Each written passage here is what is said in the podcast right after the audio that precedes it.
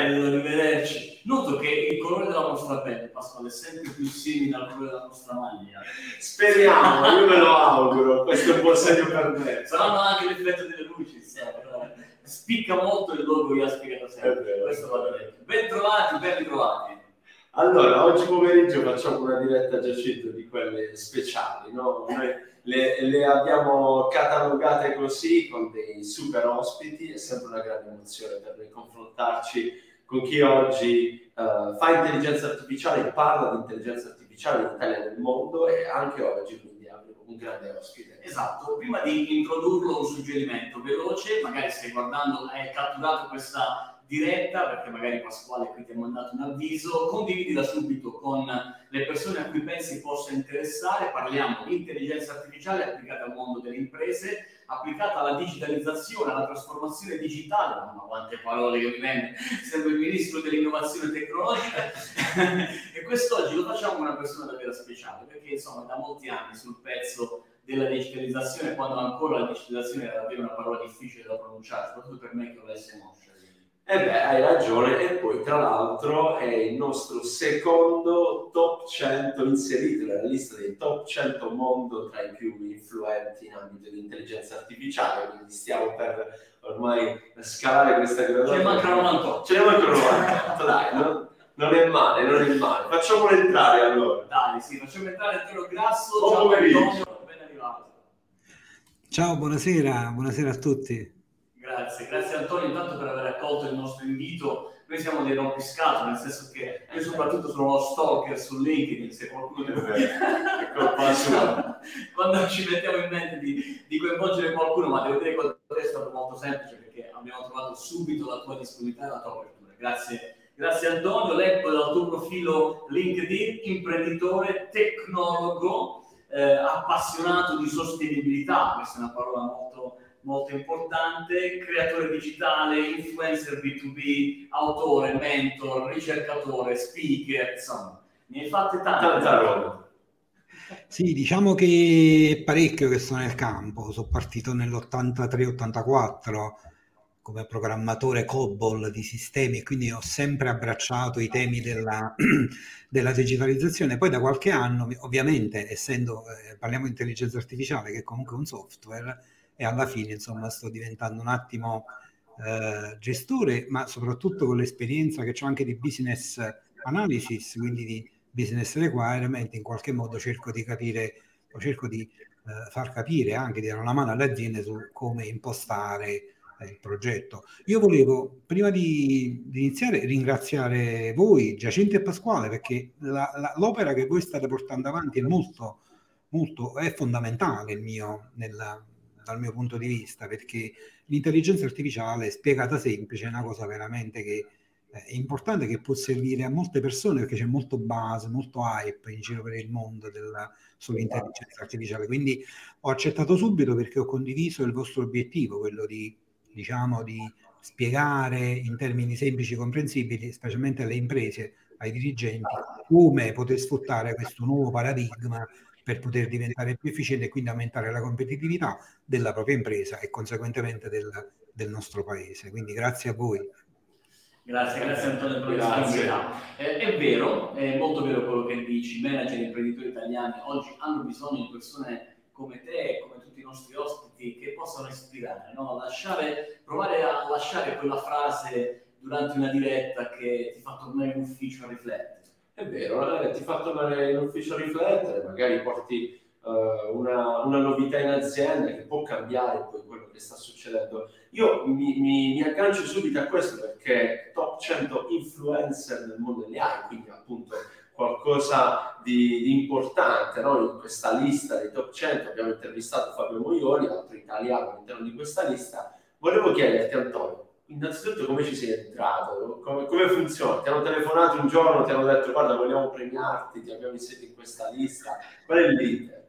Eh, beh, diciamo che è stata un'interazione completamente digitale, nel senso che sono stato avvisato da, da una email e poi ho ricevuto tante menzioni da parte di amici che hanno visto la lista e mi hanno fatto i tweet con la menzione, quindi in qualche modo ah, così okay.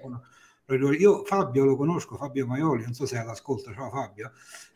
Eh, Fabio pure è una persona insomma molto preparata, lavora in Microsoft, eccetera. E ehm, tu sai, le liste sono loro che le fanno, non è che sono stato eh, invitato prima o anticipato o pagato, assolutamente, è una cosa che hanno fatto questi signori, ci hanno messo insieme a dei nomi incredibili che sono proprio degli scienziati, c'è Feifelin, eccetera. Io sono molto grato di questo, non so eh, se sono all'altezza, insomma, di tutti i personaggi che stanno lì dentro, però come si dice, insomma, me l'hanno dato, non è che ce ne rinuncio. Ecco. se lo dite voi, se lo dite voi. Insomma. Allora, proviamo Antonio, proviamo un po' a, a, dare la tua visione delle AI a chi ci sta ascoltando, no? Un pubblico di manager e imprenditori, secondo Antonio Grasso, come l'intelligenza artificiale può dare una mano al business dell'imprenditore e perché è più semplice di quanto non sembri, eh, non possa sembrare utilizzare l'intelligenza artificiale all'impresa. Sì, Giacinto, io per prima cosa direi che fare un attimo una precisazione. Noi la chiamiamo intelligenza artificiale, in realtà dovremmo chiamarla simulazione artificiale di intelligenza nel senso che con il modello computazionale che abbiamo adesso, quello basato sullo 0 e sull'1, quindi eh, sui transistor, un, un sistema binario, eh, è, è, complesso, insomma, parlare di intelligenza che invece fa riferimento a processi chimici, eccetera.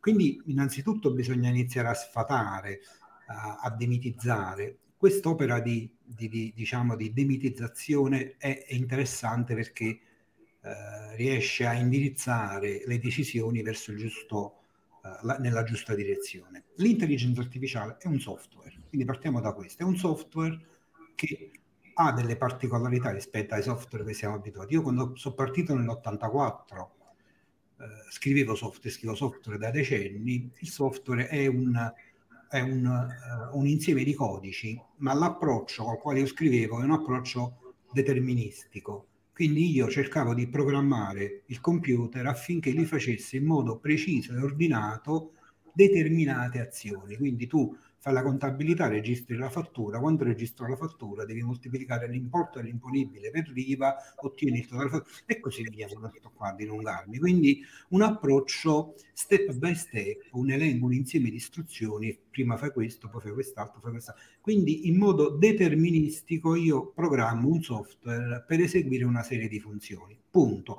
Ma se a quel software gli do dei dati che non sono, diciamo, eh, a lui noti, delle, gli chiedo di fare le funzioni che a lui non sono, lui si ferma e dice non lo so fare, errore, è un errore. Qual è la differenza tra il software classico che io definisco deterministico e quelli che sono il nuovo paradigma del software che è l'intelligenza artificiale? È proprio la capacità di non essere deterministici ma di essere probabilistici, quindi abbiamo un approccio nella programmazione o nella, nell'esecuzione delle feature che è un approccio di tipo probabilistico. Eh, ad esempio, prendiamo la computer vision. La computer vision è una delle funzioni dell'intelligenza artificiale che ci consente di eh, guardare, guardare per, attraverso una telecamera oppure guardare un'immagine, riconoscere un oggetto, riconoscere una persona. Non so, molti di voi quando caricano le foto su Facebook hanno notato che Facebook poi ti fa arrivare la notifica ma sei tu in questa foto oppure è, è, è Pasquale, tag, taggalo Pasquale in questa foto, perché? Perché lui guardando la foto fa il riconoscimento del viso, il riconoscimento facciale e poi diciamo eh, attiva una funzione di tag. Quindi eh, oggi noi abbiamo una un sistema probabilistico che è sempre un software, ma questo software non è programmato per eseguire alcune specifiche funzioni in modo deterministico. Questo software è programmato per sfruttare i dati, imparando dall'esperienza, imparando dai dati, a produrre un qualche cosa, una feature. Ovviamente non è, non è una general intelligence, quindi non può fare tutto, ma assolutamente dobbiamo per prima cosa scegliere una feature, fagli fare qualcosa. Voglio che tu guardi, conosca il, il viso, bene, e lui è bravo a riconoscere il viso, ma se te gli chiedi di dare una ricetta, lo stesso software non la sa fare, quindi bisogna fare un'altra feature, un altro software di intelligenza artificiale per fare le ricette.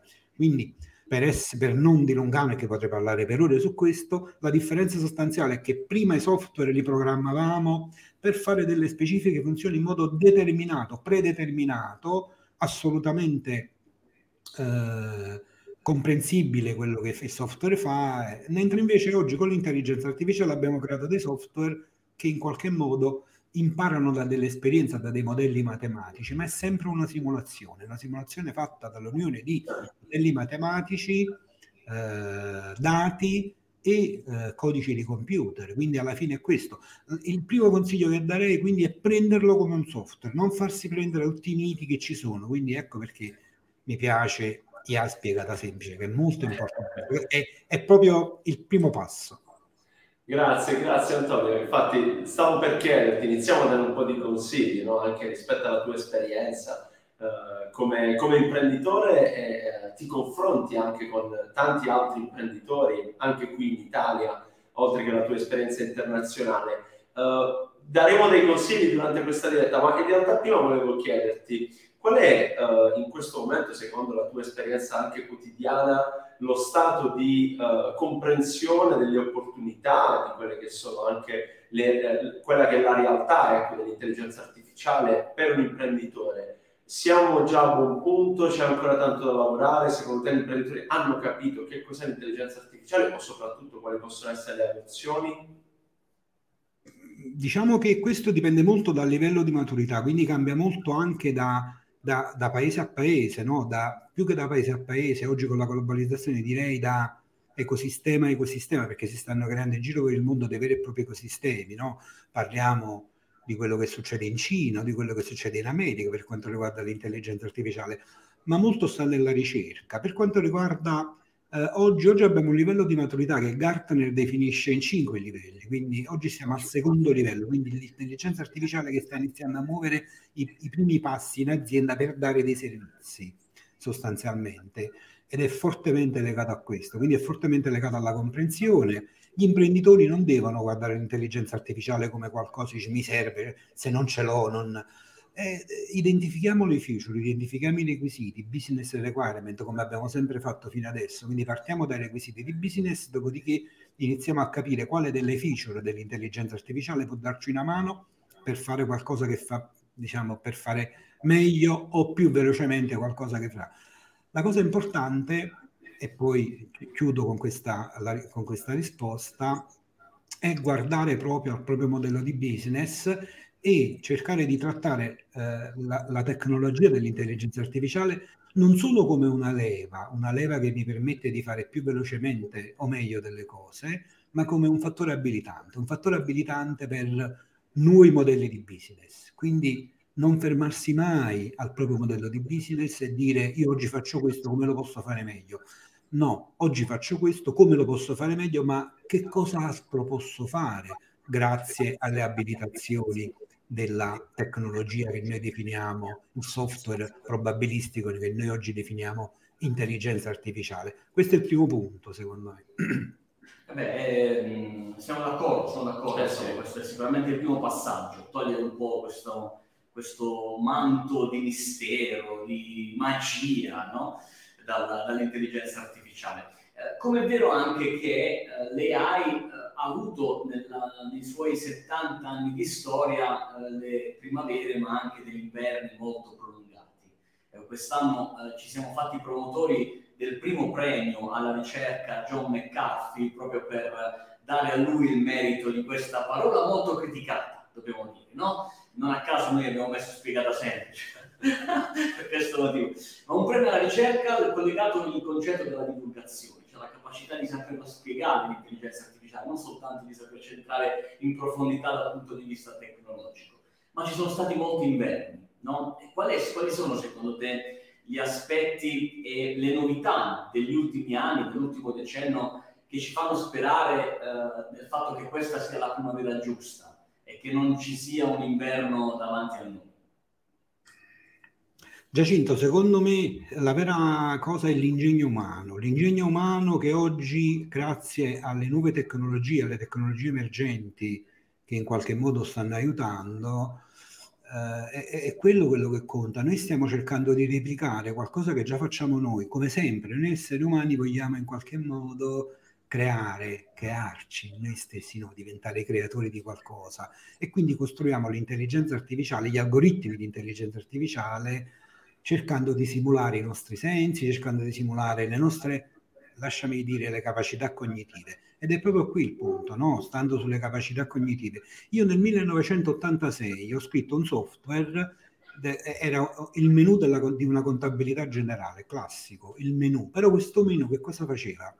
Quando entra, il, l'utente entrava, sceglieva la sua funzione, ad esempio uno, libri contabili, registro fatture, eccetera, eccetera, e lui mano a mano che questo utente sceglieva i menu ogni volta che entrava nel programma, si segnava da una parte le funzioni che usava, che usava di più e dopodiché successivamente gli faceva vedere per prime le funzioni che lui usava più frequentemente. Quindi lasciami passare il concetto di cognizione, quindi sistemi cognitivi più che eh, diciamo intelligenza artificiale che sono di per sé dei sistemi cognitivi, ma il passaggio reale è stato quello là di desiderare di volere dei sistemi cognitivi gli inverni. Gli inverni purtroppo sono stati inverni di tecnologia, le performance, non avevamo sistemi, abbiamo il modello computazionale, ma i sistemi erano lenti.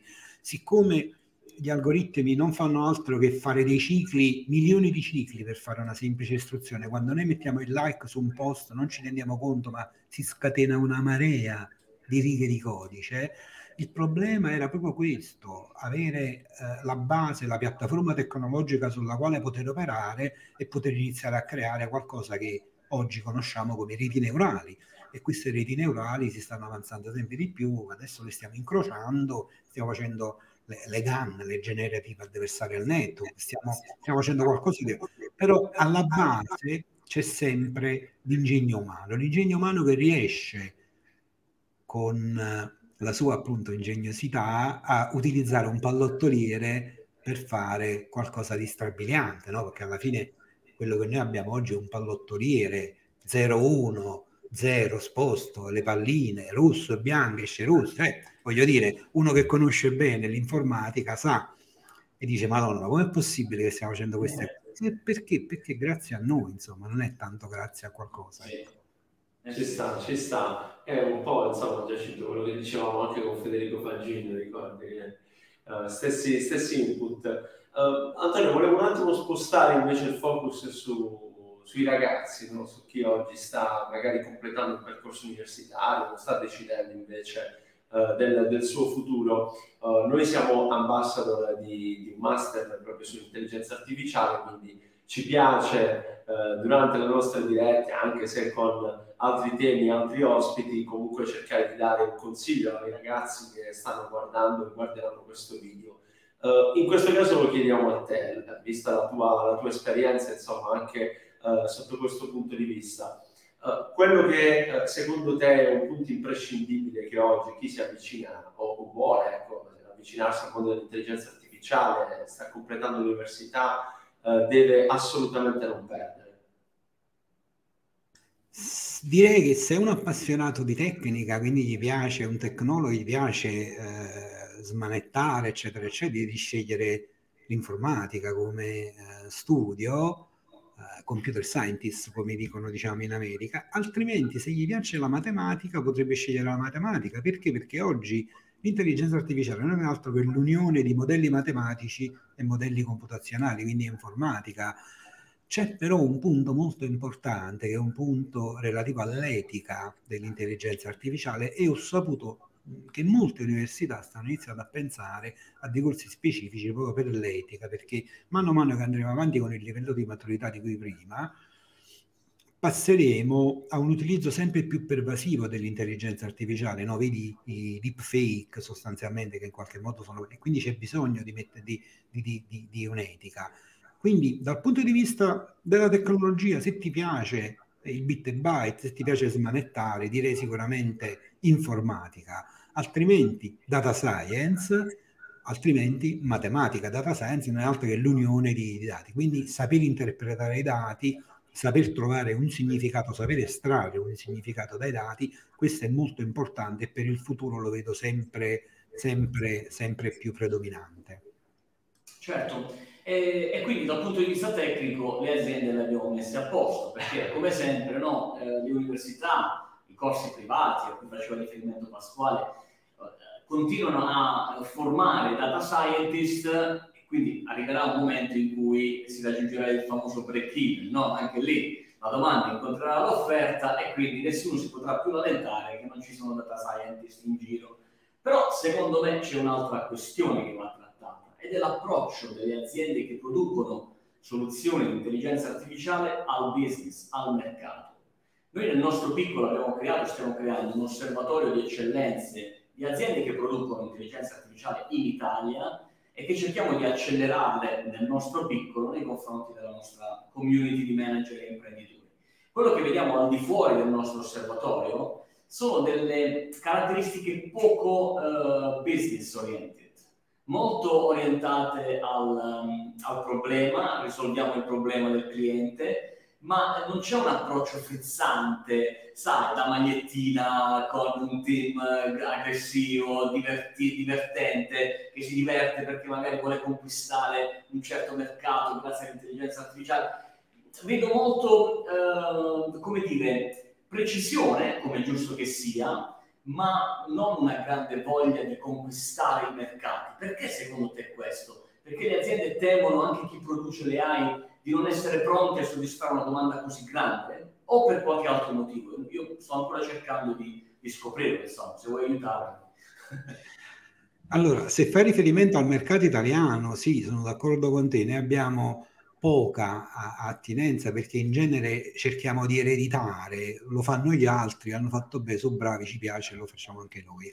Nella realtà però molte volte noi sono delle realtà che non conosciamo. Ad esempio, con la mia impresa Oggi gestisco tre brevetti di intelligenza artificiale, ne stiamo richiedendo un altro, un quarto brevetto per una intelligenza artificiale generativa, quindi che generi, generi delle infografiche. Il nostro ruolo è proprio le infografiche, eccetera. Io lavoro molto con quello. Altri, gli altri due brevetti, uno è sulla mobilità, nel senso che abbiamo brevettato insieme a un altro partner una scatola nera da, che sostituirà le black box, le scatole nere, quelle attuali, che ha una una, una vision, abbiamo portato la computer vision sulla, sulla black box. Un altro, un altro, brevetto è quello lì della, dell'analisi del rischio sismico del crollo dei fabbricati, no? insieme degli ingegneri, un nostro cliente, una startup che noi facciamo mentorship di startup, le portiamo, io le porto dall'idea al successo in Italia, speriamo al successo.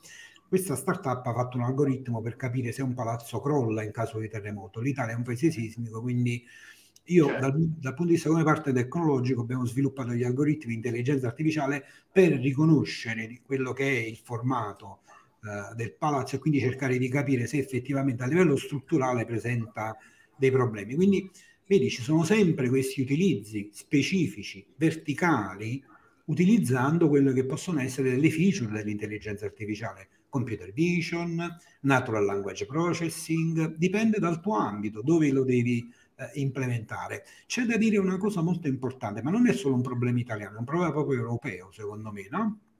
Nel senso che io collaboro con la Commissione europea, sono membro esterno del comitato di valutazione dei progetti di AI for Europe, AI for EU, dove anzi invito a chi ha dei progetti interessanti di inoltrare la propria candidatura perché ci sono molti soldi che finanziano finanziano i progetti. E lì, per esempio, ho visto una marea, una nascita di idee, una marea di idee eh, portate per, per, ottenere, diciamo, delle feature particolari, a partire dal robot che ti fa il tampone, eh, il robot cognitivo che ti fa il tampone, fino ad arrivare alla encrypting, al, eh, omomorfico, quindi l'homomorphic encryption, che è un tipo di encryption molto particolare dove non serve decrittare i dati per fare dei calcoli. Quindi c'è una crescita. Il problema è che stiamo un po' in ritardo, nel senso che abbiamo in termini di brevetto, di quantità di brevetti che in qualche modo può misurare eh, la frequenza, il tasso di innovazione di un paese, in, in, in realtà in Europa siamo un po', un, un po', tardi. Prima adesso sta esplodendo la Cina con il numero di brevetti sull'intelligenza artificiale, ci sono poi gli Stati Uniti. Credo sia un problema culturale, un problema culturale di noi che siamo più pragmatici, un po' più con i piedi per terra, un po' più diciamo tesi alla, a, a, a non correre tanti rischi, diciamo. Però spero che nel, nel, nel divenire si trovi poi, insomma, un modo anche per accelerare, ma noi cittadini siamo sotto quello che è una governance che dovrebbe in qualche modo guidarci, ispirarci, motivarci a dare il massimo del nostro ingegno. Bisogna vedere se questo succede, questo non è, uh, non è una mia, non è un giudizio, non è un'opinione, per carità, è solo una, un, vivendo vari ecosistemi, quello europeo, quello asiatico e quello eh, americano, mi rendo conto di quella che è la differenza un po' culturale, ma non è tanto solo sull'intelligenza artificiale, no? C'è un altro grande attore, scusa, ne parlo un attimo, a volo due minuti, che è blockchain.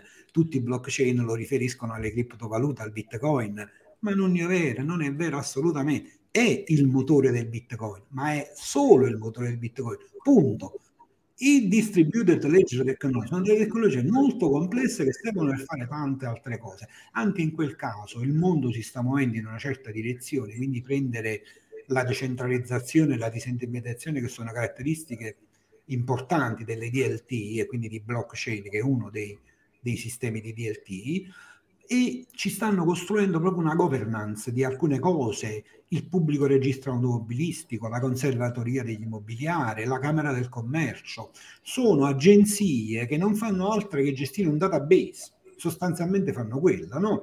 E tutto questo può essere assolutamente disintermediato, quindi con una tecnologia a libro mastro distribuito che è il blockchain, tutte queste agenzie possono in qualche modo, diciamo, venire meno e si completa la digitalizzazione. Però c'è bisogno di osare, osare per eh, giungere. Non è più il momento di aspettare che gli altri lo sviluppino e noi impariamo come usarlo. Bisogna osare. Ecco, questo è osare e avere una buona governance.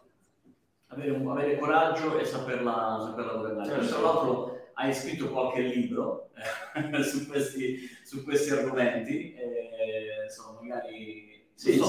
siamo in chiusura, quindi ci piace ecco, lasciare, oltre che i vari spunti che ci hai, ci hai regalato Antonio, anche la possibilità di poter approfondire eventualmente questi, questi temi che hai uh, stuzzicato, che ci, hai, che ci hai raccontato. Ricordiamo chiaramente a tutti gli amici della community che a settembre riparte l'Accademia, quindi Uh, per la parte video siamo abbastanza, siamo abbastanza certi che uh, ne avrete di, di, nuove informazioni. Qualche lettura invece ce la facciamo consigliare anche da Antonio, no?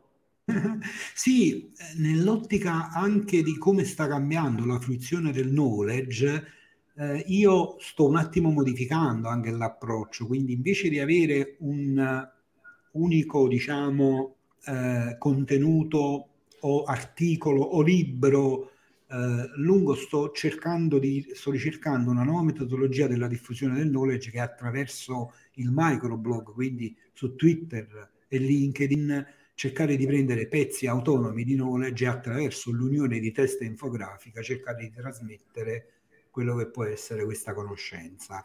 Non è semplice, però in qualche modo lo sto facendo Ecco per esempio, scusami per tornare al discorso di prima della governance e nel nostro approccio a quello che è l'innovazione. Io ho il mio account su Twitter Antegrasso, che è quello lì globale, dove scrivo in inglese, dove ho una piccola percentuale di italiani, ma io per poter uh, andare sul mercato italiano ho fatto l'investimento di Antagrasso IT, quindi il canale Twitter in italiano dove traduco tutti i contenuti. Oltre questo, ho ritenuto giusto con la mia impresa, e questo un po' vi seguo, quindi vi imito, no? diciamo, nel senso che eh, secondo me è stato importante anche fare un blog, quindi fare un blog, ho fatto una nuova startup, una nuova azienda, che è una startup innovativa anch'essa, è quella lì che sta per ricevere il brevetto sulla, per, per le generative adversarial network, per utilizzarle all'interno delle infografiche, si chiama Delta Logics. Delta Logics perché? Perché colmare il gap tra la digital trasformazione e quelli che sono i manager, no? quindi un po' è anche il vostro stesso obiettivo, parlare semplice della tecnologia, no. knowledge translation, divulgazione per far comprendere meglio queste complicazioni, diciamo. Quindi siamo un po' più o meno allineati. Una cosa importante, dovrebbe scattare anche a livello italiano l'utilizzo dei social media non solo per condividere opinioni o per condividere fake news, ma probabilmente anche per iniziare a utilizzarli come strumento, come vettori di conoscenza, vettori di knowledge. È arrivato il momento per farlo. Speriamo che anche noi qui, diciamo, nella vecchia Europa, riusciremo a cogliere questa opportunità, diciamo. Grande, bravo Antonio e tutto il tuo team, sono sicuro che tirerai fuori appena il brevetto è pronto, mi raccomando, mandami un messaggio perché lo voglio raccontare. Assolutamente, assolutamente, noi siamo qui, siamo qui, ti aiuteremo a diffondere uh, tutto quello che, che, che serve. Vediamo, vediamo che dicono in Olanda la perché stiamo lavorando sulle rivendicazioni del brevetto, perché è un po' complicato perché genera questa infografica a partire da un testo. Quindi io scrivo un testo con i dati dentro, lui legge questo testo, cerca di comprendere di che cosa stiamo parlando e ti genera un'infografica. Però ci stiamo ancora lavorando, ma non voglio essere il tipo, insomma, non l'abbiamo ancora fatto, lo stiamo facendo. Bene, Antonio Grasso, grazie per la tua disponibilità, è stato molto bello, grazie a te che ci hai seguito in diretta o che stai seguendo magari questo video mentre sei lì pronto per addormentarti, ma noi ti abbiamo tenuto sveglio, sveglia, eh, con questa tematica dell'intelligenza artificiale, portala in azienda se sei un manager perché è il momento di agire, è il momento di osare, come diceva il buon Antonio, noi con il nostro osservatorio facciamo la nostra parte, siamo un tuo alleato per poter realizzare il tuo progetto di AI. Antonio, ci vediamo presto. Buon grazie. Grazie a voi, grazie a voi per l'invito e soprattutto grazie a voi per il progetto. Grazie, grazie a tutti. Ciao. A presto, ciao Antonio. Ciao, ciao, ciao, ciao.